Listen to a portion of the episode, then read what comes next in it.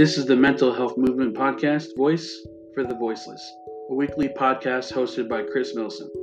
A podcast to help break the stigma of mental health and to remind everyone that it is okay to be not okay, and to remind those that they are never alone. Please also note that Chris is not a psychologist or psychiatrist and is speaking from research and experiences.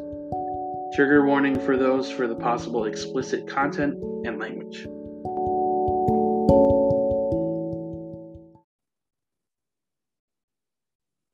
What's up, Warriors, and welcome to another episode of the Mental Health Movement Podcast, Voice for the Voiceless. I am your host, Chris. Today, I have a very special guest for you. She has been in my journey of healing since day one, since before the Facebook group. She is currently a moderator in our Facebook group, and she is one of my dear friends who is all the way in Alaska. Tina, how are you? I'm good so happy to have you here. And today we're going to be talking uh, about Suicide Prevention Month. Uh, you know, September is a very near and dear month to my heart because, you know, uh, as I've mentioned in previous podcasts, uh, you know, I'm not a victim, I am a survivor. And I'm proud of my journey, you know, uh, maybe not some of the decisions, uh, but I'm proud of where I am now, proud that I can hold this platform and have people like you on this podcast. So thank you so much for doing this. You're welcome. Um, so before we get started, I just wanted to kind of give like an announcement on certain days throughout the month from uh, for the set for September. So it just passed uh, August 31st was National Overdose Awareness uh, Day, and now the month of September is National Recovery Month. So mm. if you have somebody who has addiction problems or struggles, you know, re- reach out to them, man. Like, I know how hard it is to have addicts in your life, whether it's family, whether it's friends. And I, I couldn't stress enough to be there for them the best you can. I know it's hard. Um, and then, of course, like I said, um, National Suicide Prevention Month, uh, which is why we're here today. So, today we're going to do an interview style podcast. Uh, she has Tina has a blog, and we're going to be talking about, a, uh, you know, just her journey in mental health and what suicide prevention and all that means to her. So let's get started with the first question. So when you look at the impact of this month uh, has had on the mental health community, it's created a lot of awareness all over social media and nonprofit organizations. What does this month mean to you in terms of mental health? Um, one of the primary things that always um, that I love about it is the word prevention is in everything. That it's not necessarily focusing on um, what could happen, but helping it not happen. Um, and that there's, um, I really appreciate that there's not one con- uh, steadfast cure for all. If you know suicide prevention, you just do this. This is good. It, it, it doesn't work that way. Everybody's history is different everybody's trauma is different, everybody's coping is different. Um, so I really appreciate when agencies and resources are multiple um, because it allows people to find whatever resource works for them and um, have options. So as far as social media goes, uh, it's one of the positives of social media for me. Um, it opens up conversations, for example. uh, what we're doing. Um, but also it allows people to share stories in their own way, in their own words, with their own limits. Um, and I really, really enjoy that a lot of the mental health conversations now involve people um, um, I don't want to say of power, but of, of notoriety, famous people um, which brings more attention to it's okay to get help or speak out. So I I I have a lot of things I do this month personally because it's important to me. Absolutely. And you know, you touched on something that I feel is super important to always hear from everybody in this community or just anybody who's not really familiar with the journey of mental health, right? Mm-hmm. Everybody's trauma is not the same.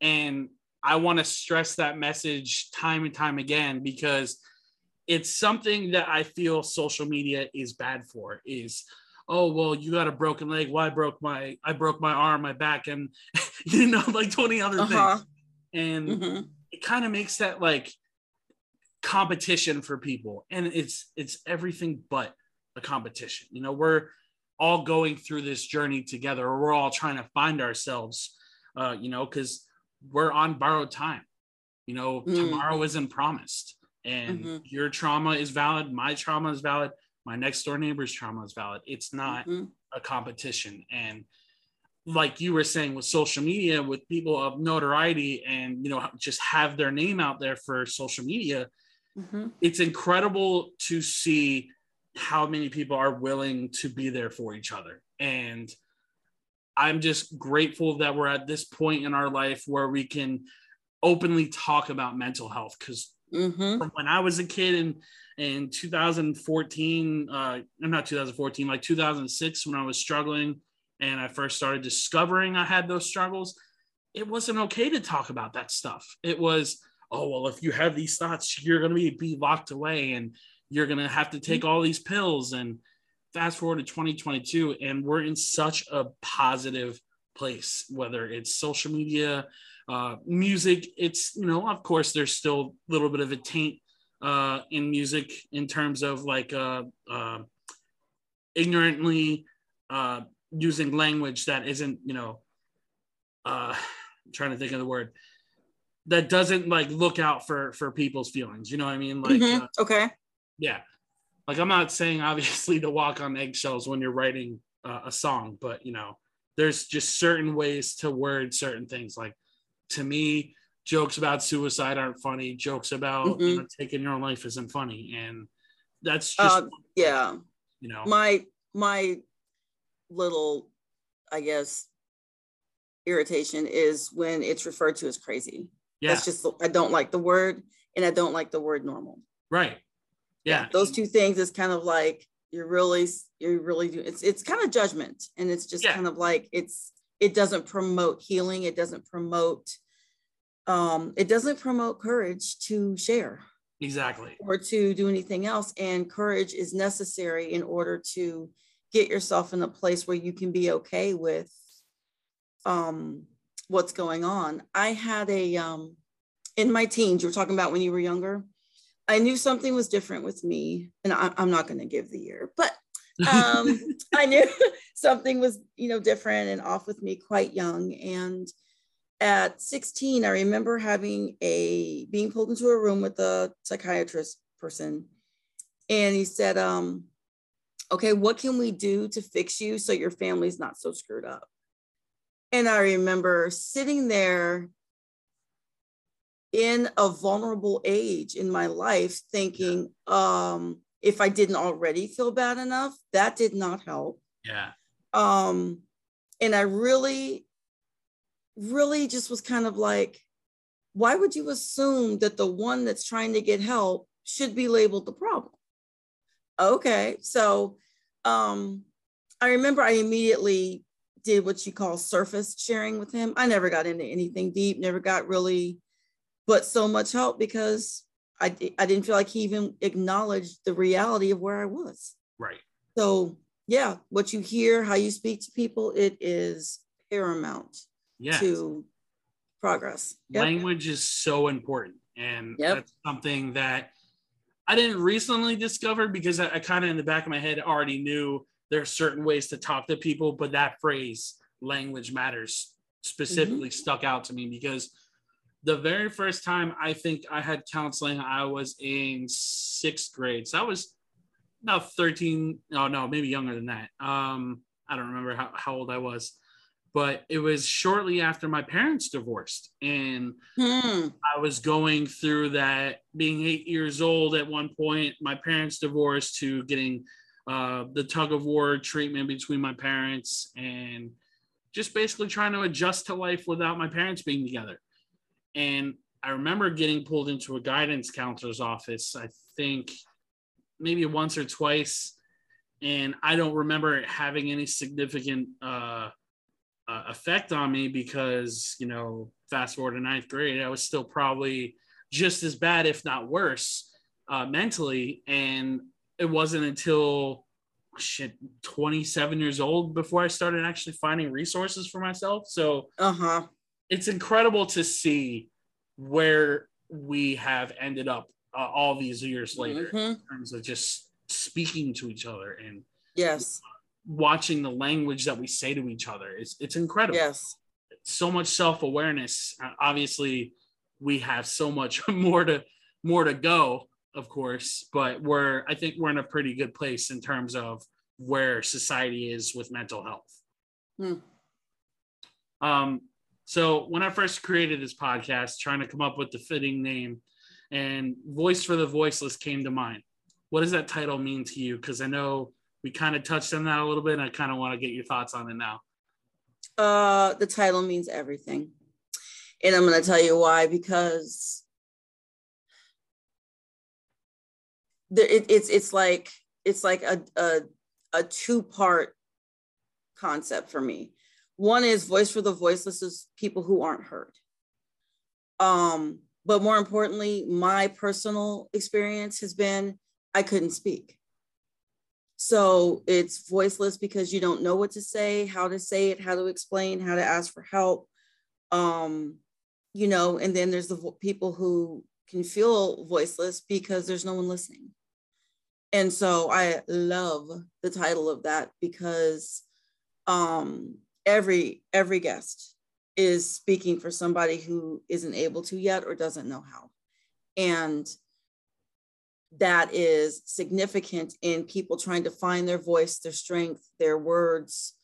Um, it took me years to say anything other than I'm sad. I didn't understand angry. I didn't understand depressed. I didn't understand um, irritated. Anxious. No, I'm just sad. And that was, it was like sadness was the umbrella all the other feelings hid under. Right. um, and it took me forever to to find um, a way to say that I'm something other than sad, um, or that you have made me feel blank. It's just so. The other thing I the voiceless. Um, the shared part of it is the importance that people need to understand that it is not. There's no instant fix you know, healing is, you know, the little quote that says healing is not linear. Well, neither was your trauma. It wasn't a straight line. It wasn't you know, it's, it's everybody's journey is different. And it's important because one of the reasons I do what I do is that I hope that a note, a sentence, a chapter, or whatever of my story, somebody can take a piece of and write their own towards living successfully with mental illness. And that's why it's it, it's it's more important for me to speak than it is to be nervous or cautious or worried um, because that kept me silent. And one of the most powerful quotes i ever heard from me was that um, silence gives power to shame and you can't heal if you're quiet you can't um, you can't take what's in you out without speaking. You've got to, you've got to get it out and just, you just, you know, the important factors, make sure you're speaking to whoever is actually listening. Yeah. Um, and I think sometimes when people speak out, they're met with um, people don't listen, people don't get it, people who are critical.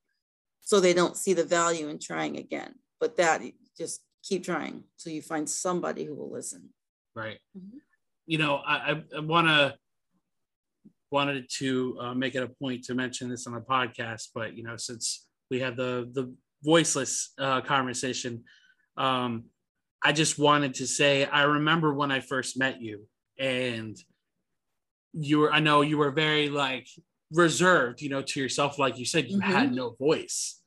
Mhm. Fast forward almost three years, I have never met somebody who has progressed so much in their in their character and in their being than you have. And I and I mean that from the bottom of my heart. I think you are one of the most incredible human beings I've ever met.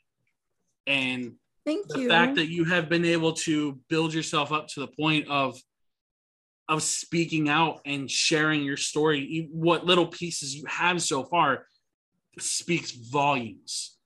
And this this podcast uh, being able to give you the platform to speak for those people who are at once in your position is massive impact. You've had a great impact on my life. I, I just wanted to let you know that from the bottom of my heart. Thank you. Thank you for sharing that. And and I'm I'm really happy that out of everybody who could have jumped on this podcast with me for this specific topic, you were the first one on here because your journey is incredible. You Thank know, you. and it, it's crazy to share stories with people now with mental health because I couldn't have this conversation four or five years ago. I would have been completely to myself. And yep. now I've we've managed to get over 1500 people in a group and you were there mm-hmm. since day one. Mm-hmm. So again, thank you. Thank you. Yes, absolutely. Um, so let's talk about therapy a little bit. Um, okay. So how did how did you find the resources for yourself, and at what point did you feel comfortable to start looking for that help? Um. Well, first I'm going to say something about therapy, and then I'll share my journey. Therapy is not for everybody. Right. I really want to indicate that I am in support of anyone getting help in the way that works for them. Therapy just happened to work for me. um, uh, I um, I am in 2012 uh, when my mental health recovery journey began. It began in a um, inpatient setting. Uh, I'd been in therapy on and off since uh, I think 16. Um, but um, I was strongly encouraged by my family to go and just maybe get a look at things because of how I was doing and feeling and not doing. Um, I left there referred to a therapist, and that was 10 years ago, and I have had one ever since. Um, so I was referred to one. Um, I was with her for seven years, I believe. And then I kind of switched, maybe a little less. But um, the thing about therapists is I've had enough over my life that's really important to mention that if you try therapy and it doesn't work, try a different provider. Um, I had a provider once that I went in and I would just start doing what I call emotional vomit, just blah, blah, blah, blah, blah, uh, about how I was feeling. And she would sit there on her little medicine ball thingy and just go, uh huh, okay, all right. That's all I ever got out of her. And I just kind of felt like I could have talked to a wall and got that. That's that's not helpful. Right. Um, and then I had to remember she's coming from her own place, and maybe that's just where she's at.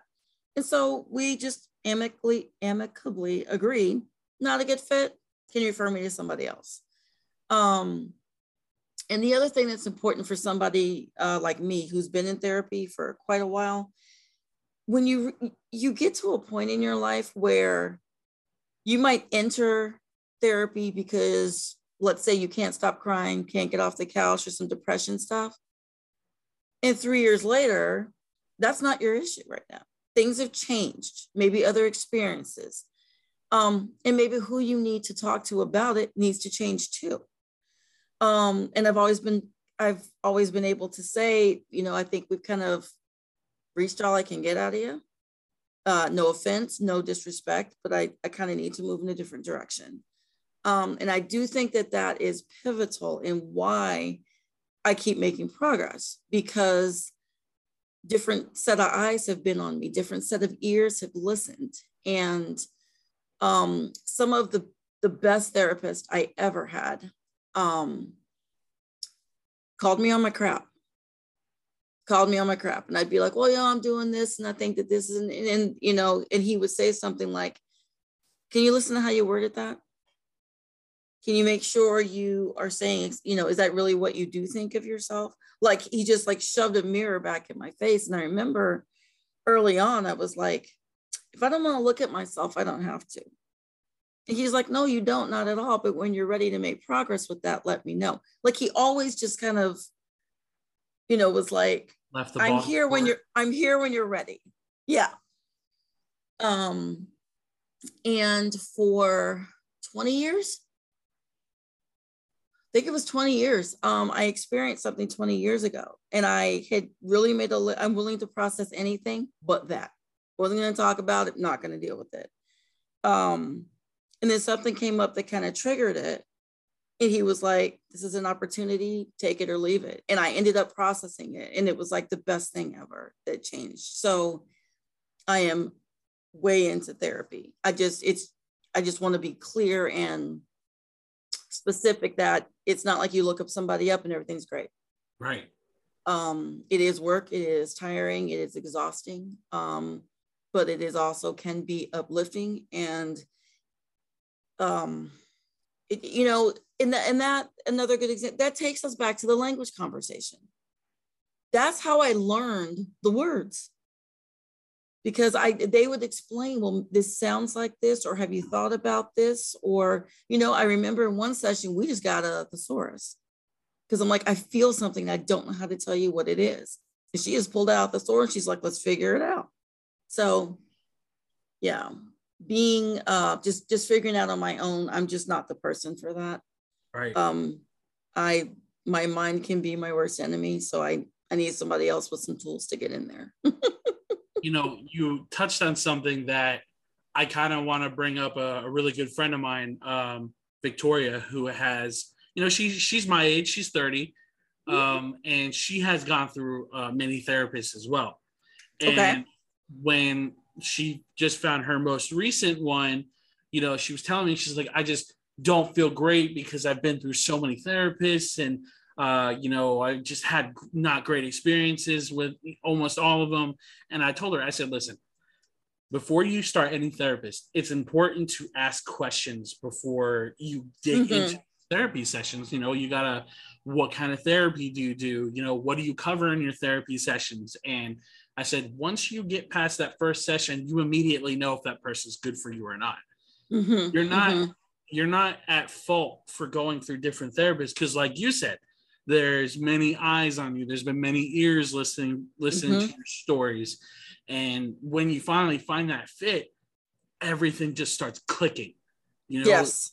The, yes. learning how to talk to people learning what your triggers are how to express what you're feeling to uh to whatever small circle of people you have and mm-hmm.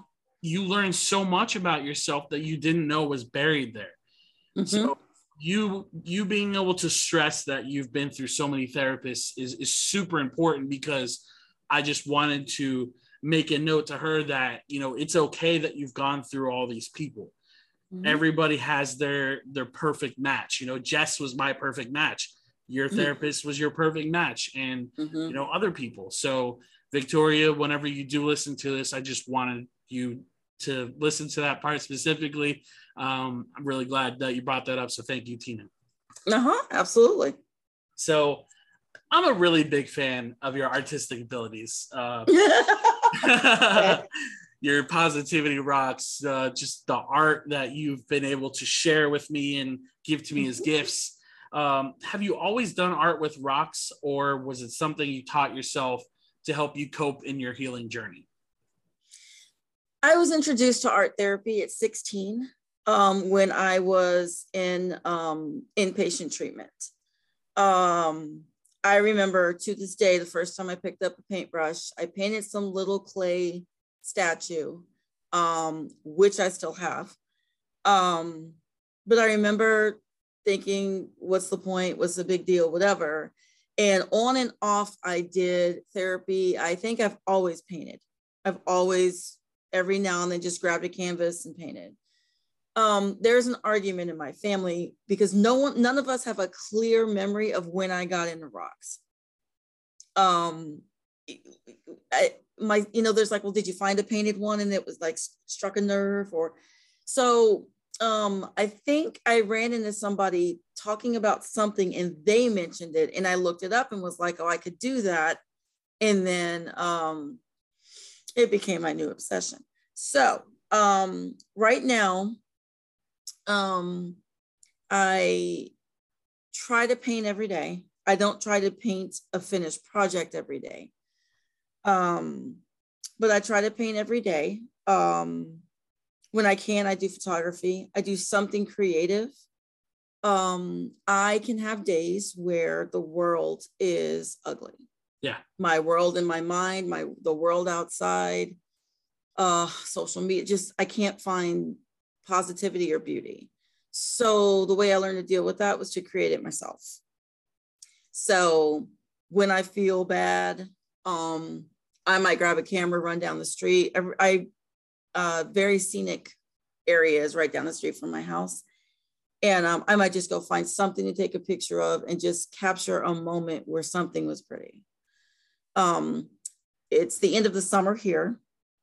And so all my summer photos are pretty much done. And I did 42, oh, excuse me, 4,238 captured moments. wow. Just the um, month of August? No, just summer. Summer oh, of. Okay. I was yeah, like, oh my months.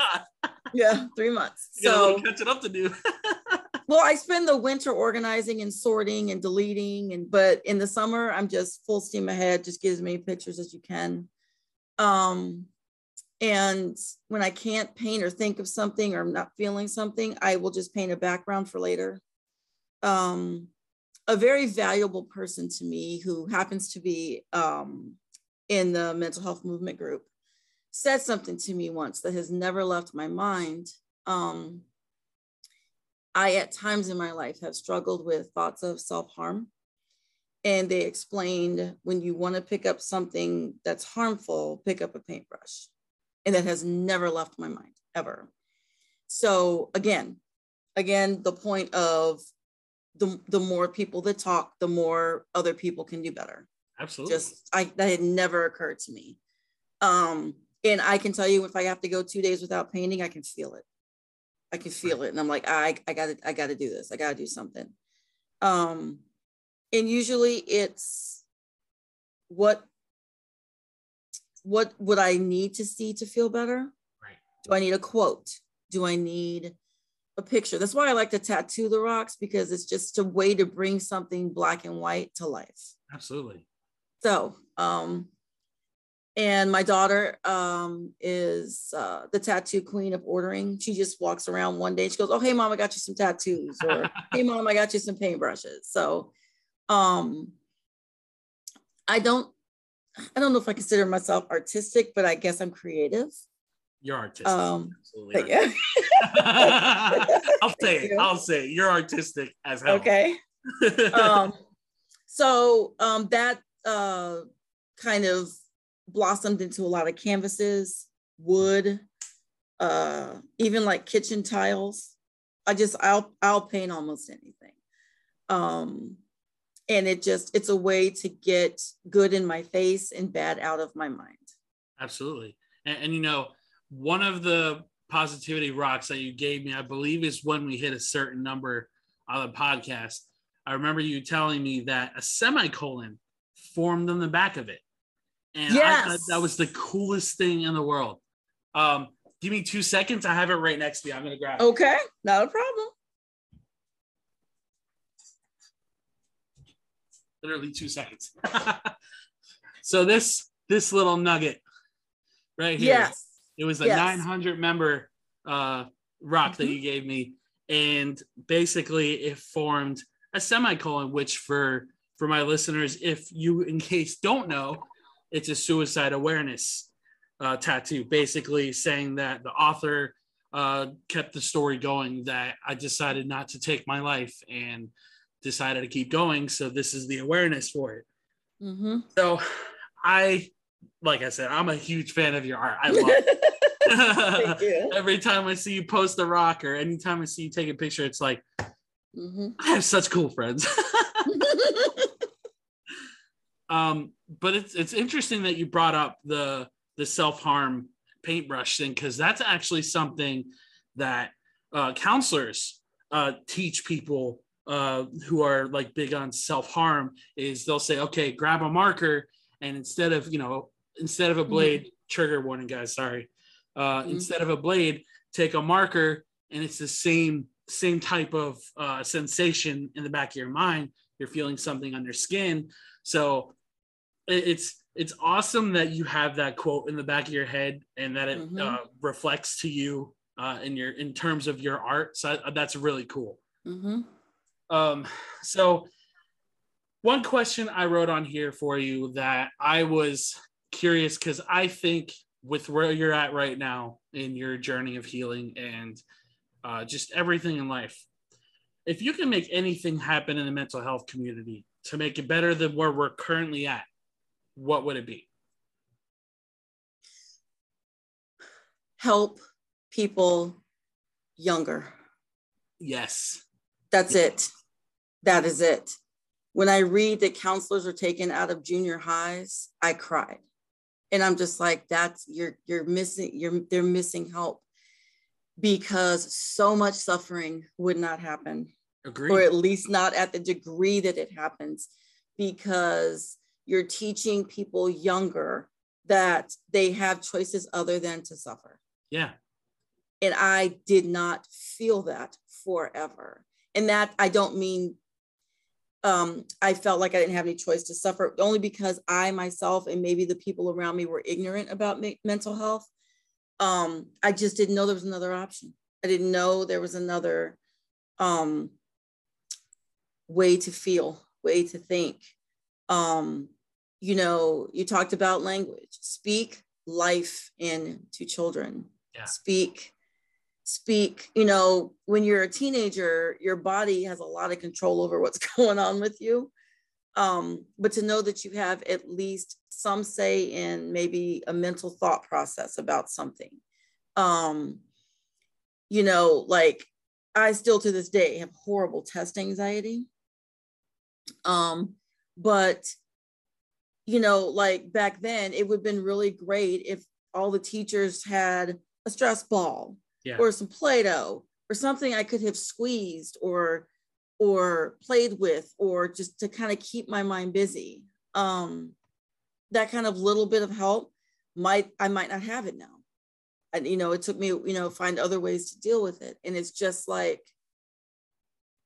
I remember being in high school, which was significantly before you were. um, um, and I remember like maps on the wall and um, directions to the fire escape. And I remember taking my son into high school, and all these things were on the wall like, you got this, you can do this, you know, help us around the corner. And certain classrooms were safe zones if you were getting bullied. And I'm just like, okay, this is what I'm talking about. This is an environment where it's okay, as they say, it's okay not to be okay. Um, it was just, it's such a difference. Um, but a lot of adults um, like us refer to childhood trauma because it happened in childhood. So where's the childhood help? Right. That's what I would change. That's what I would change. I wholeheartedly agree. When mm-hmm. uh, the first when I was 14 was the first time I tried taking my life. And I remember everything after that happened. Everything okay. fell just like dominoes. I got tackled to the ground by a resource officer. I was put in outpatient uh like facility for uh it basically got Baker acted, but it was outpatient. Okay. And I remember the the counselor that I ended up seeing. She was a counselor for addiction. Like she was mm. uh she was an ex gambling addict and they had her as my counselor. Now, that was 2014. I couldn't imagine now how different it is. I, I, would hope it's a lot different now because she didn't do anything for me. It was just kind of a, mm. oh, well, hopefully you'll feel better tomorrow kind of thing. Like she was absolutely no help like getting help when I was a kid was a joke because, like you said, the language back then, you had to be careful what you said to people because you told somebody, oh, you know, I don't want to be alive anymore. I don't want to be here anymore. Back then, they would institutionalize you, they would shove pills down your throat. Now, when I walk into a doctor's office, and this threw me off. So, when I finally got insurance through Tech Data, my current job, I booked my first doctor's appointment in probably like 10 years. And that was a mm-hmm. mentality I had in the back of my head because my dad had this like chirping in the back of my head saying, you know, I don't go to the doctors unless I need to. I don't go to the dentist unless I need to kind of thing. And that was the mentality I was I was in when I was living in his house. You know, growing up mm-hmm. was always like that after 18. So when I first started doing my application, my first checkup and everything, I remember on the on the application form it asks you, you know, are you depressed? Do you have depression issues? Have you thought about uh, taking your life? And you know, I remember what I checked off, and the doctor read my answers back to me. I was taken really off guard because it wasn't like that when I was a kid. They didn't ask those questions. She asked me if I had a therapist. I'm like, yeah, I'm going, I'm going to therapy now. That it just it blew my mind because just incredible where we're at in, mm-hmm. in society with doctors and therapy and all that stuff because mm-hmm for them to go out, I don't even want to say out of their way, for them to finally realize that suicide and mental health and all that stuff is a problem that needs to be addressed is incredible. You know, I, am glad that you have the resources you have to get where you are, and vice versa for myself. So I think all those kids should absolutely have the same resources that I have. You know, I'm not yeah. I'm not saying let's give kids shock therapy at 12 years old, but you know make sure that kid knows that it's okay to feel the way that they're feeling. What if you have a 10 year old kid or an 8 year old kid like i was who parents just split up or had a family member pass away and they don't know how to process that? When you look up the suicide rate on age groups kids are higher than they need to be it should be 0% but we're in a society where social media is so toxic and kids are so mean because those resources aren't there. So I 120% agree with you that kids should have those resources. And I'm glad that uh, you recognize the same because not a lot of people will speak up for kids. And mm-hmm. it's sad. Even as parents, I don't I don't see as any of that support. Like like it's the, like a quote I read once where it said, "Be who you needed when you were younger." Yes, yes, and that's mm-hmm. something that my therapist said to me probably like three or four months ago. She's like, "You're being the parent for those that you wish you had when you were growing up." And I started, and I broke out into tears because I've never heard mm-hmm. anybody say that to me because I'm not going to sit here and pretend like my parents were the worst people in the world. But I was mentally and emotionally tortured by both of them. Mm-hmm. And it has progressed to now. My dad's a little better than he was when I was growing up, but my mom, you know, vicious, still to this day, absolutely vicious. And it's something that has stuck in the back of my mind. Jessica saying that to me was, You're being the parent for those who didn't, or that you wish you had when you were growing up. And it just mm. blew my mind because that language mm. just immediate trigger that sent me in tears. Mm. Whew, okay. now, now that we've laid the groundwork on that, I'm glad we feel the same on there. Um, okay. So I know that you have a blog and yes. super excited to talk about it. So are you working on anything, uh, any current mental health projects, whether it's your art or on your blog? Yes. So um, mental projects is a shorter answer, so I'll start there. Um, I have been working, uh, trying to find an agency in my community. I want to create a mental health rock garden um, where when people come for services, if they don't leave with feeling better, a resource to if there's, there's still something they need on their way out, there's there's a positive message there, there's a resource there, there's something. Um, and I, I want to create that in a type of agency where people um, come in needing something and at least they would leave with something. Right. Um, I am still in progress. I've been working on it for about a year. Um, but I think that if you're brave enough to walk in, at least they'd be they'd have some they'd get something out of it, even if they don't get what they needed. Right. Um, I've also been dabbling in painting how I feel, not necessarily like a tree or um, stuff like that, but like grabbing a canvas and making um, uh, creating what I feel.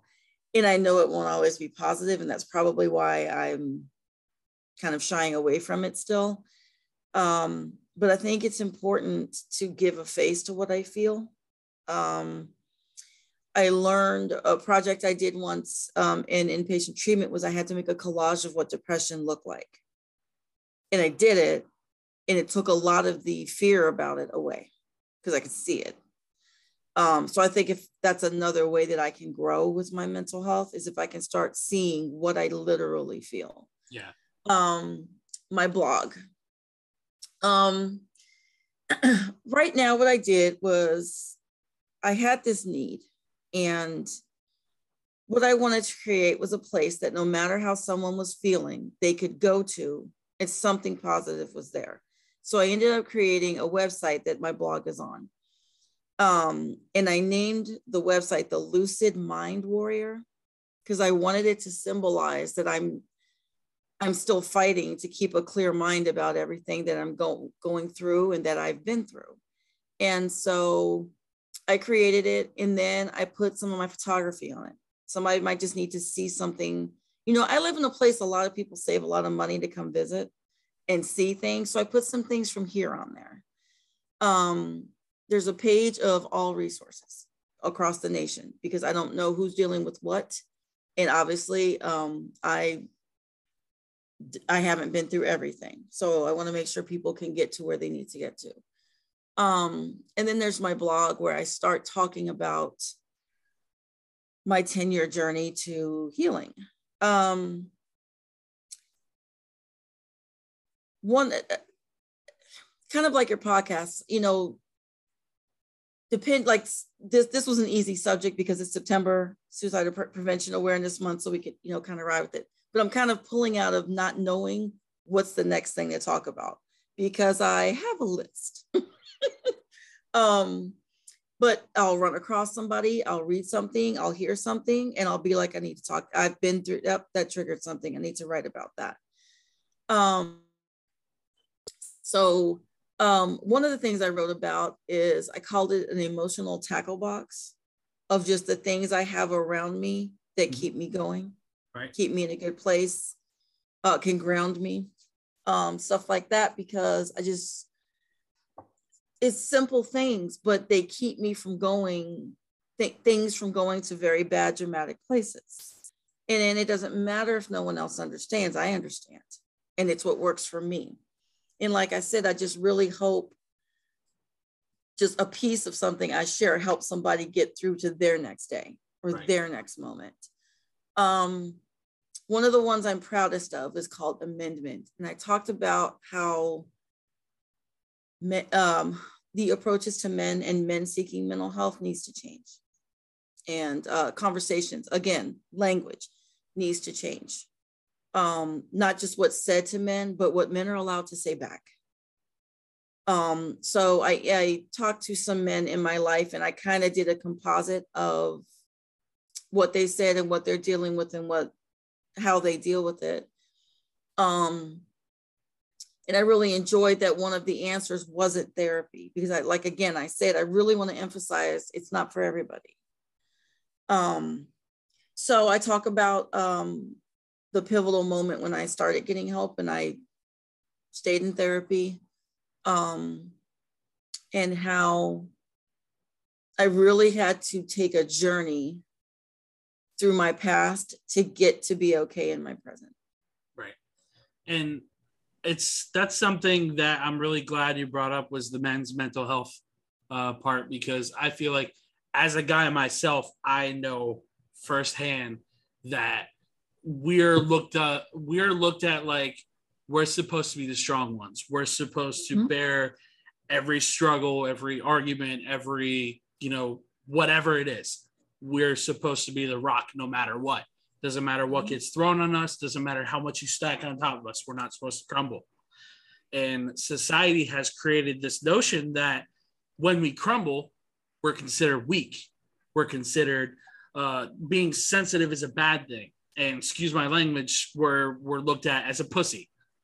And it's something that I have been very passionate about speaking my truth of being a man, of how I've always been looked at. I've been bullied since I can remember because of how I look, because of how I carry myself, or expressing how I feel about certain things.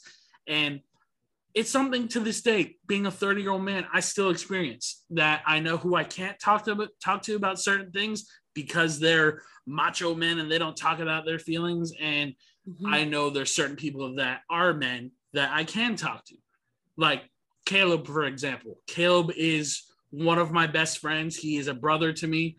And uh, for a while, you know, before I really started digging into this mental health journey and, you know, before he started coming along like he is now, it would always be a, you know, oh, well, look at it, try to look at it from a more positive uh, uh, angle, try to look at it like this way, this way, this way. And now him and I can have those conversations like, listen, like that may work for you, but it doesn't work for me. Mm-hmm. And we'll try to talk it, talk it through now because I don't want to say he was one of those macho macho guys because he wasn't, but he was at he grew up in a generation where the mental health conversation for guys was what I was expressing that we can't talk about it. We can't be sensitive. And I know that was something that he just never had to experience. So fast forward to now, him and I can have conversations about everything. Because, uh-huh. You know, whether mm-hmm. it's loss, whether it's depression, whatever he has been there for me since I left New Jersey. Well, even before that, but we became closer after I left New Jersey. But, uh, you know, like I said, I appreciate you being an advocate for men's mental health because I feel it's a fight that not many people are willing to fight. Well, it's it what kind of sparked it was when I'm dealing with things, when I'm having a hard time, and I would talk to a man in my life um, which could also include at, at time I had a man therapist. Um, but my my friends or whatever would say things like, "Oh, I know that feeling," and I remember ask, like, "Why would you know that feeling? You're a guy. Right? How would you how would you know that? How would you have experienced that?" And then I would ask, "How do you know that?" And then they would start talking, and that's when, you know, it clicked of, "Oh, okay." So it's it's not just me as a certain type of person that feels these things. It's it's even where i don't see it. And it was kind of a window into a light of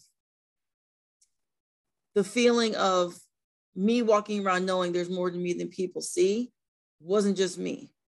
And that um i remember the first time i saw a man in my life cry and i just literally stood there like very uncomfortable and very unsure what to do with that. Um, and that it absolutely was not normal. Um, and then I was, uh, I have a child who is um, on the spectrum. Right. And isn't isn't uh, struggles with communication and stuff like that, but has a lot of feelings and that's one of the ways I learned to accept, deal, and understand and learn, as we talked about the proper language, to make sure that they were being heard and that I was being heard and that it was okay to be to, to express what you're feeling. Um, but also the lesson I learned from dealing with him was not just that it's okay with what you're feeling, but it's okay to figure out you don't want to feel that way. So again, it's um there is great value for everyone in men getting help. Absolutely.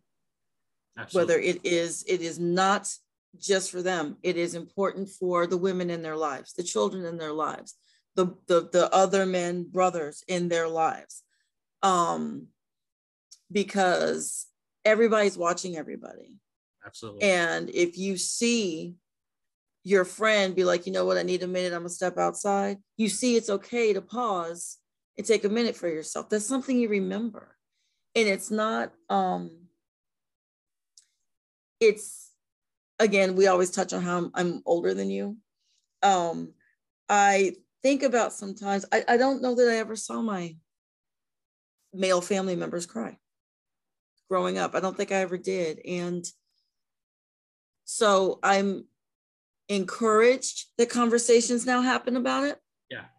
I'm excited that um, there are uh, over the moon that there are male advocates for mental health. I think that's the biggest way that the conversations and changes are going to happen.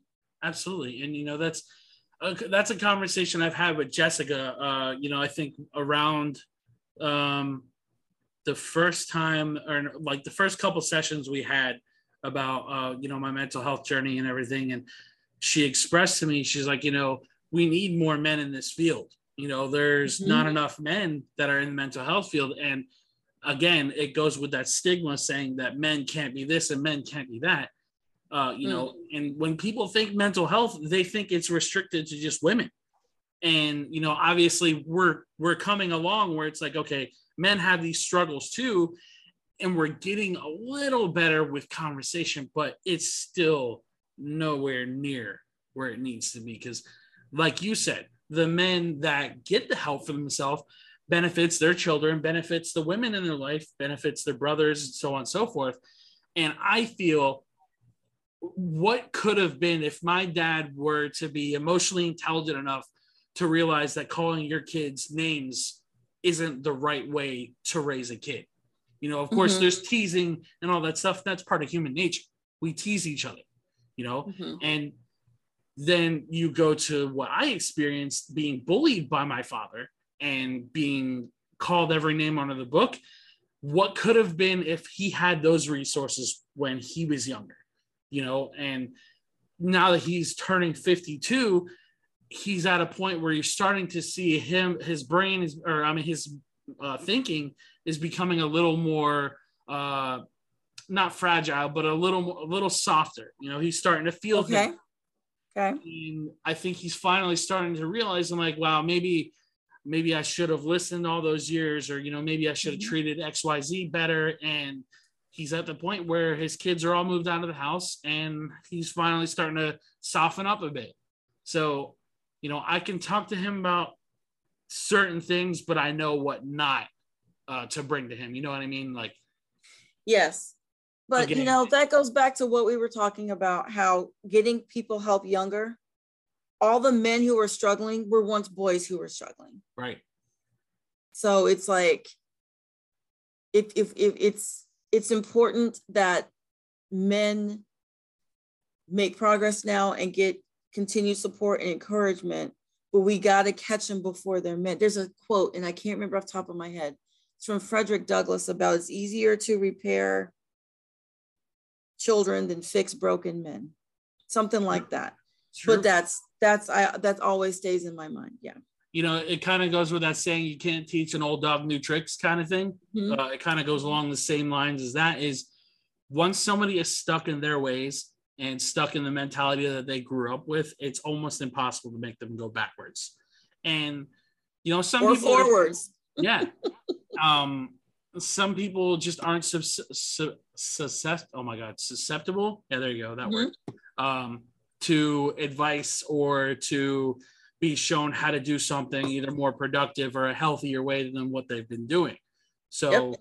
you know, it's it's almost like speaking to a brick wall you know either you got to accept somebody for who they are like being where i'm at in my life right now i've accepted my parents for who they are you know they're one you know they, they've done things to me that i've you know whatever it's in the past but i know their mistakes i will never repeat the mm-hmm. cycle they started i will never continue mm-hmm. so it's you know it's a learning process i feel my age group we're still struggling with the speaking out about men and mental health stuff, but there's got to be there's got to something's got to give, you know. I um, you know, I have to, that was one of the lessons I learned along the way that actually helped me make a lot of progress was I have to remember that while I could say things about, you know, maybe like we'll say like a teacher who was critical of me, you know, wish they hadn't done that or wish they hadn't made those comments. And then as I progressed in my mental health recovery, I have to remember they were in their own. And I might have just caught them at the bat. They hadn't started helping or healing yet. And it's a matter of understanding that I, you know, I used to be mad that people weren't at a better level for me to deal with. And I had to accept that they're at the level they're at. Yeah. And it's not about anything other than me either accepting the level they're at and working with them or realizing the level they're at is bad for me and I gotta kind of gotta go. Yeah. So um yeah, I think it's everybody has the opportunity to grow. I don't want to say everybody grows, but everybody has the opportunity.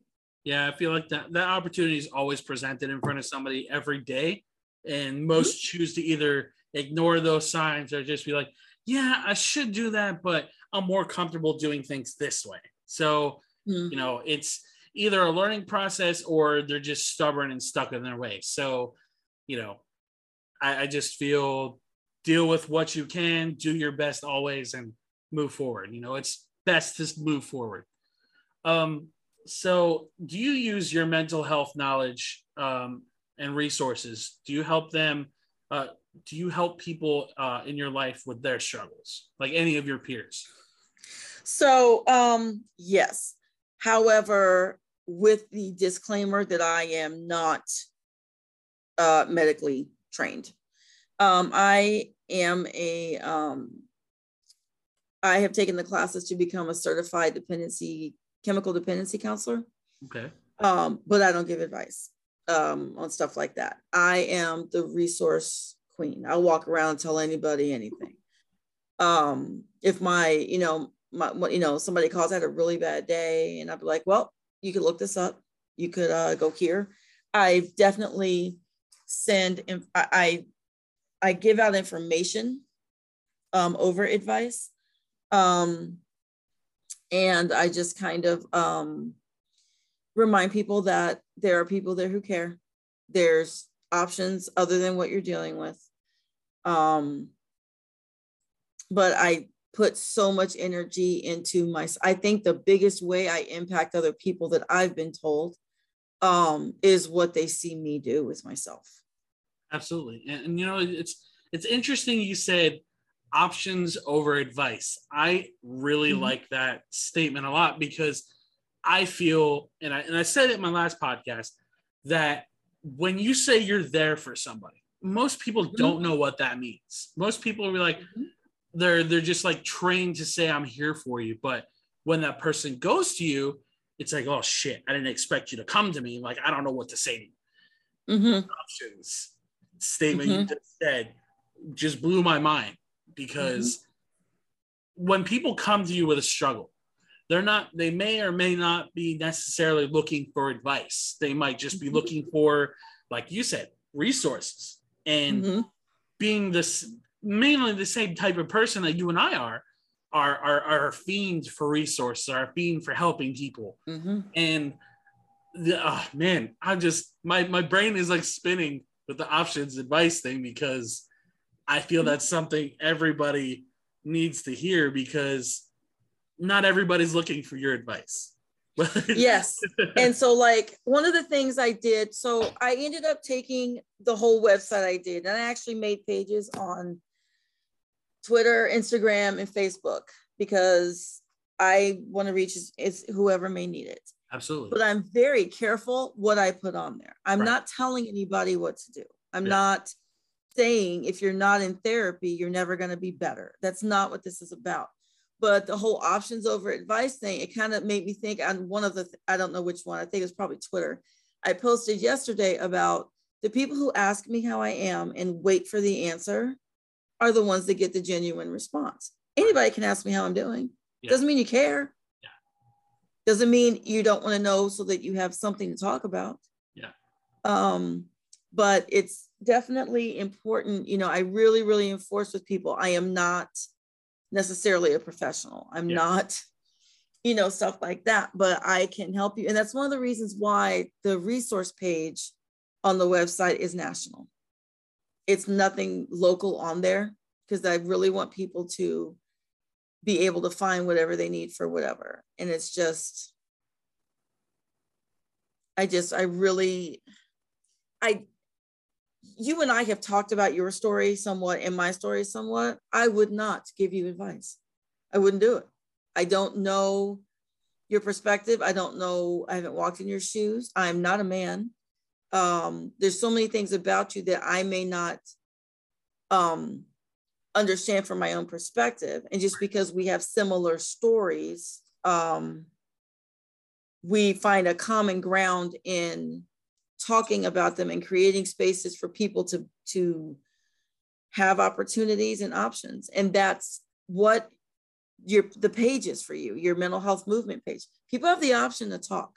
People have the option to share people have the option and i've seen it on there several times i'm not looking for help i just need to talk yeah. i just need to vent but my favorite option on your page is that people can post anonymously that's my favorite Facebook because knocked it out of the park with that. I think it is probably the best feature I've ever seen in my life. Mm-hmm. And you know, it's it's funny that you brought up the you know mentioning that you're not a, a medical expert or mm-hmm. you're not a psychologist and stuff because that's something I had to like train in the front of my brain and remind people like listen like I can help you but I you know I'm not going to tell you what to do like, you know, uh, mm-hmm. I've had people come to me who are in crisis situations. Like, okay, listen, mm-hmm. take a deep breath. You know, I want you to know that I'm here and everything you're feeling is valid. But I'm not a therapist. I'm not a psychologist or a psychiatrist. Mm-hmm. You know, if you need help, I can give you the resources. I'll even get on the phone with you. And I've done that for people. Uh-huh. I have called a crisis hotline for somebody with them on the phone. And it's it's stuff like that that I, I'm more than willing to do for people, but people also need to learn those boundaries with you. It's like, listen, like I don't have a problem listening to the struggles at all, mm-hmm. but there there's certain people that just want to uh, vomit, um, word vomit mm-hmm. on there, and that's fine.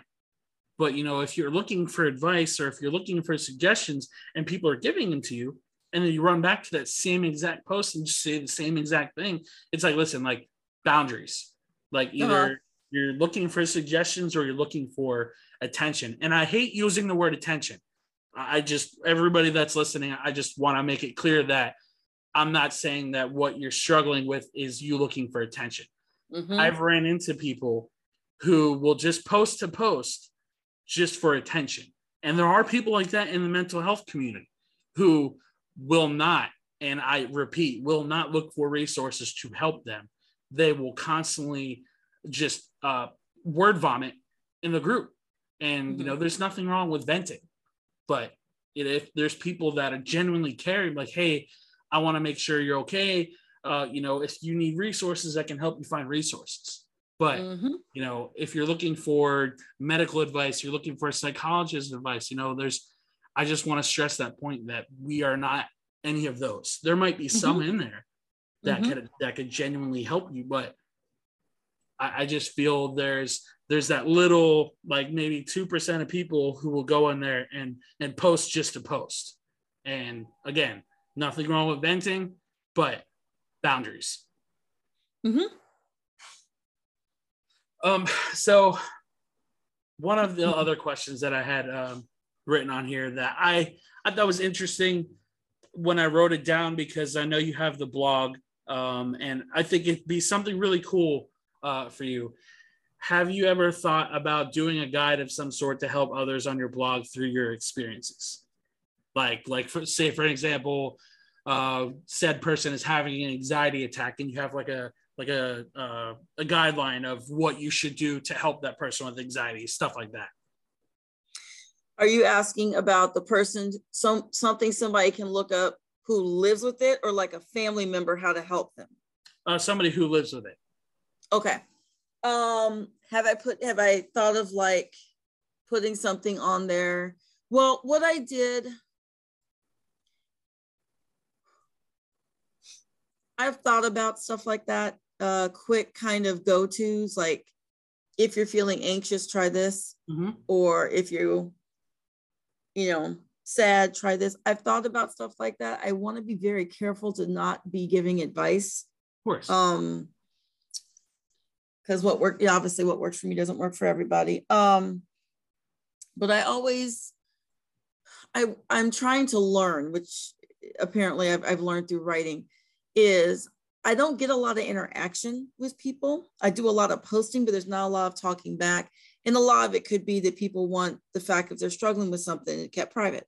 Mm-hmm. They don't want to, you know, go on with their own name and say something or ask something. Um, so have I ever thought of kind of making a thing? Um, not really. Um, I have a resource page and I had thought about underneath of that, maybe writing uh, things that could help. That's why I did the blog about the tackle box. So it was kind of ideas of what I use to deal and why, like what has to be going on for me to use it. Um, and I touched on the fact that um, usually what grounds me or gets me better has to do with the five senses. Yeah.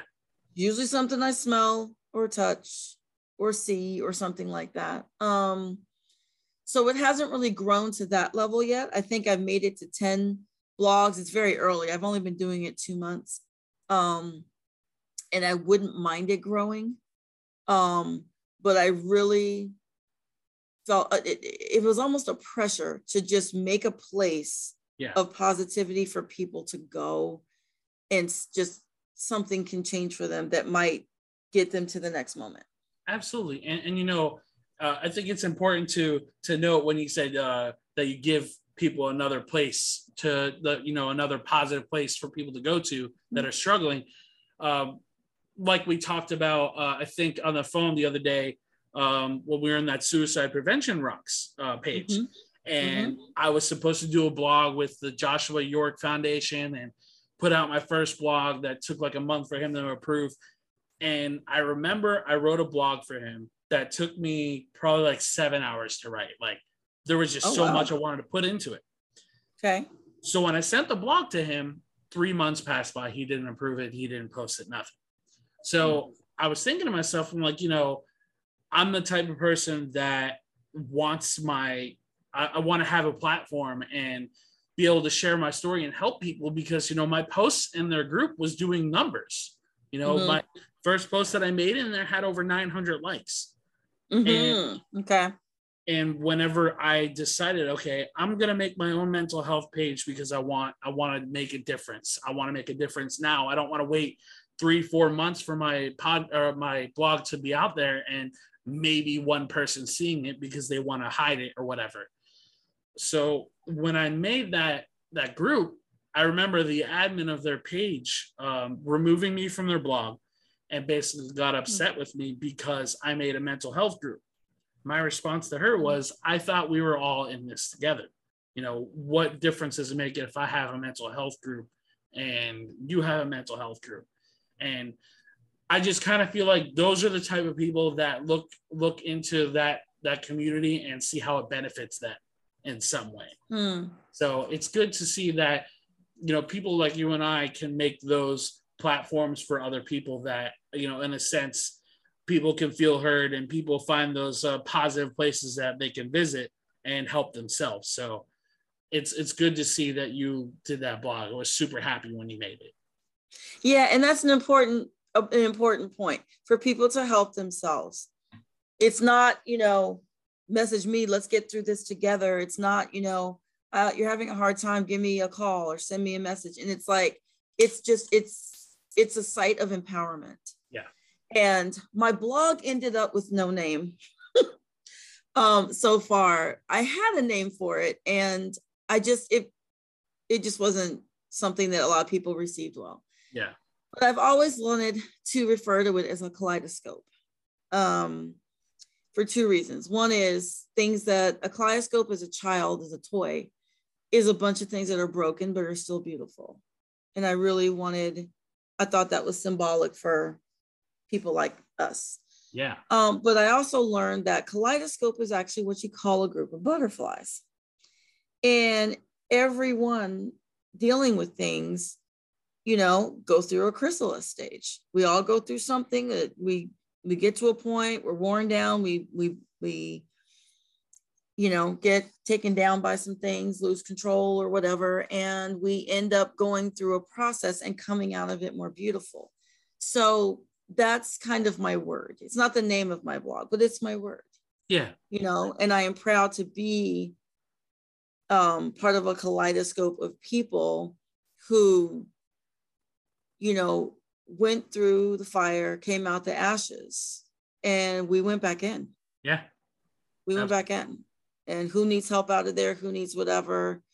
Um, and so I'm just really proud to be part of. I've referred people to the movement, uh, the the Facebook page. Um, I uh, my uh, the blog, uh, the website I made. I I had little cards made, like little business cards, and I've seen people, you know, sitting on the park bench crying, and I'll just walk over, hand it to them, and said there might be something on there for you.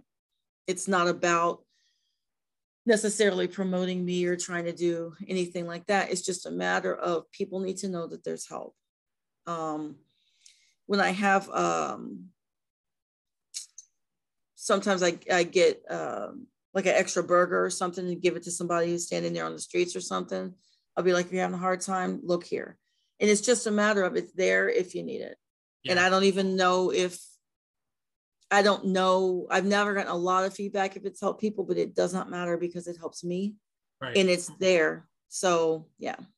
You know, and, and it's important that that we uh, expand our horizons when it when it comes to promoting ourselves and uh, you know just getting the message out there of uh, you know mental health. When I went to Publix today, a grocery store that's down here, um, people uh, they were they were talking about my shirt and uh, and I told them I said you know this is like a forty dollars shirt. And they're like oh my god forty dollars. I said listen it's not a brand thing. Like it's not because I thought this shirt was all super cool and I want to be flashy. I said this is for suicide prevention. I said you know it has the suicide prevention number on the back of it and it, it goes through stages of anxiety. It says trying not to fall apart. And mm-hmm. when people sit there and read it it's like listen like this is a message I'm passionate about if somebody reads it, great. If not, that's fine too. But mm-hmm. I feel mm-hmm. it's always important to put the message out there any way you can. You know, it's not necessarily yes. uh, I want to do this because I want all these followers. I want to do this to help people. Yes, and the other thing is, like as you know, I have one of the movement shirts. Um, but if no one ever speaks to me, but I wear, I purposely wear that shirt at like a um, big store, like a Walmart, because that's a lot more eyes to lay on it. And you're right, not for numbers, not for notoriety, but somebody who saw it knows it's there. Yeah.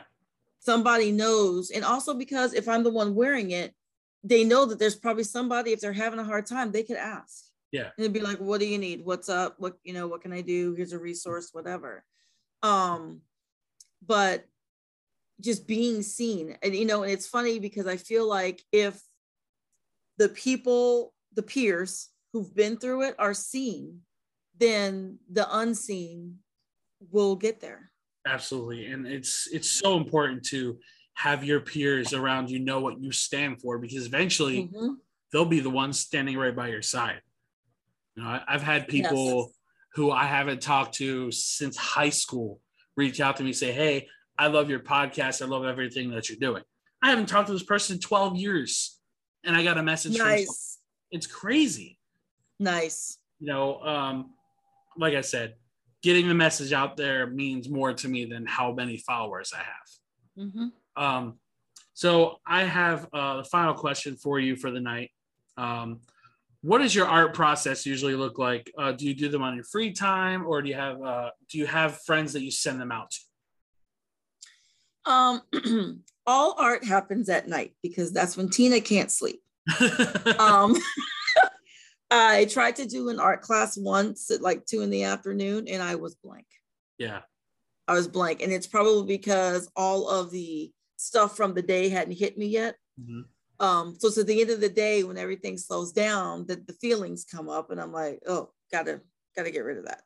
Um, and uh, so that's kind of how the art press is. Just I lay rocks in front of me, paint brushes, paint pens, and I'm just like, what do I feel? What do I need to get out there? Um, my art has now been around the world, um, which blows my mind. Um, I have people who live in parts of the country who will ask me, you know, send me some rocks, art, and I'll ask them, do you want art or do you want motivational? They're like, I don't care, send me both, and then they'll hide them for me, um, because they believe that it's important.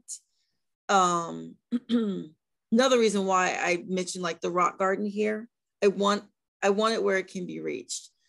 Um, the art community, the rock art community in my uh, state is huge, huge. Uh, one of the pages has like 15,000 members. Wow. Of people just, you know, finding them doing whatever. Um, but a lot of the times, some of the artists will say, I'm taking a trip, who wants me to go hide rocks where they are. So um, I'll share a story with you where I had a rock that I did nothing but pour it. Right. Put a little glitter in it. It was pretty, whatever. Left it in a campground because I'm living a tourist state. So I'm big in the summer because I really want my rocks to travel. Never heard about it, wasn't worried about it. A couple months later, this guy posted, Oh, by the way, found this rock when I was there, I forgot to say something. So that was probably two years ago. What? He lives in an RV, and my rock has been through the country. I love it. He just they sit it on the dashboard. Um, and then he was like, you know, you can send me rocks and I'll hide them where I go. So my favorite from him was I had a rock placed in front of the um, Old Faithful. And it was just a butterfly. And it was just like so amazing. Um, I was fishing and a lady came up and was like, Can I have one of your, you know, can I buy a fish off you? And in Alaska, that's illegal. And I was like, No, but I can gift you one. She goes, You do that? um and she's like i feel really bad it's my you know my culture that you don't take something without giving back and i was like well my culture is you give before you get so i don't really know what we're going to do here so she was like um i'm staying in town can i just can i like you know meet you for coffee tomorrow i said sure no problem so we met up and she brought me candy and all this other stuff i took her all this art um and she was sitting there in awe. And this is a lady I had not met more than a day before. And she was like, You really need to keep doing this. This is beautiful. This is inspiring. And so I gave her some art to take back. One of the rocks I made her just very, um, just simple stuff. But I gave her a rock from another artist um, as well. One of the rocks said, Be kind. My motto. Okay. If you can say something bad, you could have said something nice. Okay. Um, it ended up in the Ukraine when the war happened. What? And he sent me this picture of it sitting on a ledge and knowing what was going on there and that my words of be kind in a beautiful way were there. I bawled. I just I, I cried. Do you have a picture of like, that?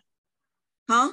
You have a picture of that? Oh, that's on my yeah, that's on my page. Oh yeah you got to send that to me after this podcast. okay. That is incredible.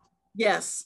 Um, I had one I left at a sign that says welcome to Anchorage. Yeah. And some lady posted it was a bird. And some lady posted holding it in front of a ship she was about to get in, in uh, get on in Norway. So she's like, the bird's gonna travel. And I was like, sweet.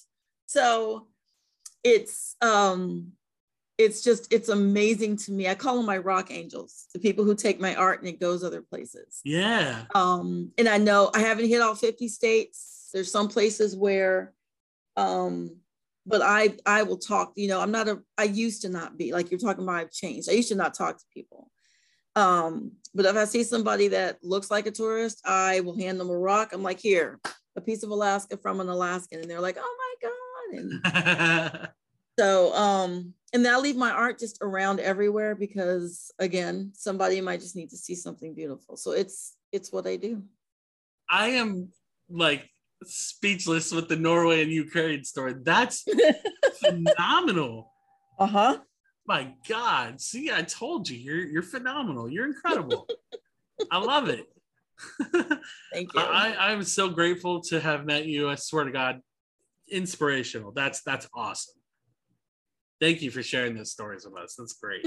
You're welcome. Um, so at the end of every podcast, I usually read a quote at the end, but I'm going to do things a little differently since uh, since it's Suicide Prevention Month. Um, I just want to remind all my listeners um, the 988 number is uh, available and has been highly successful. Um, you can text it if you don't feel comfortable calling. Uh, it's similar to the crisis hotline, uh, just maybe a little different um, in terms of uh, you know what your needs may be. Um, so mm-hmm. again, that's 988 if you guys are feeling in need.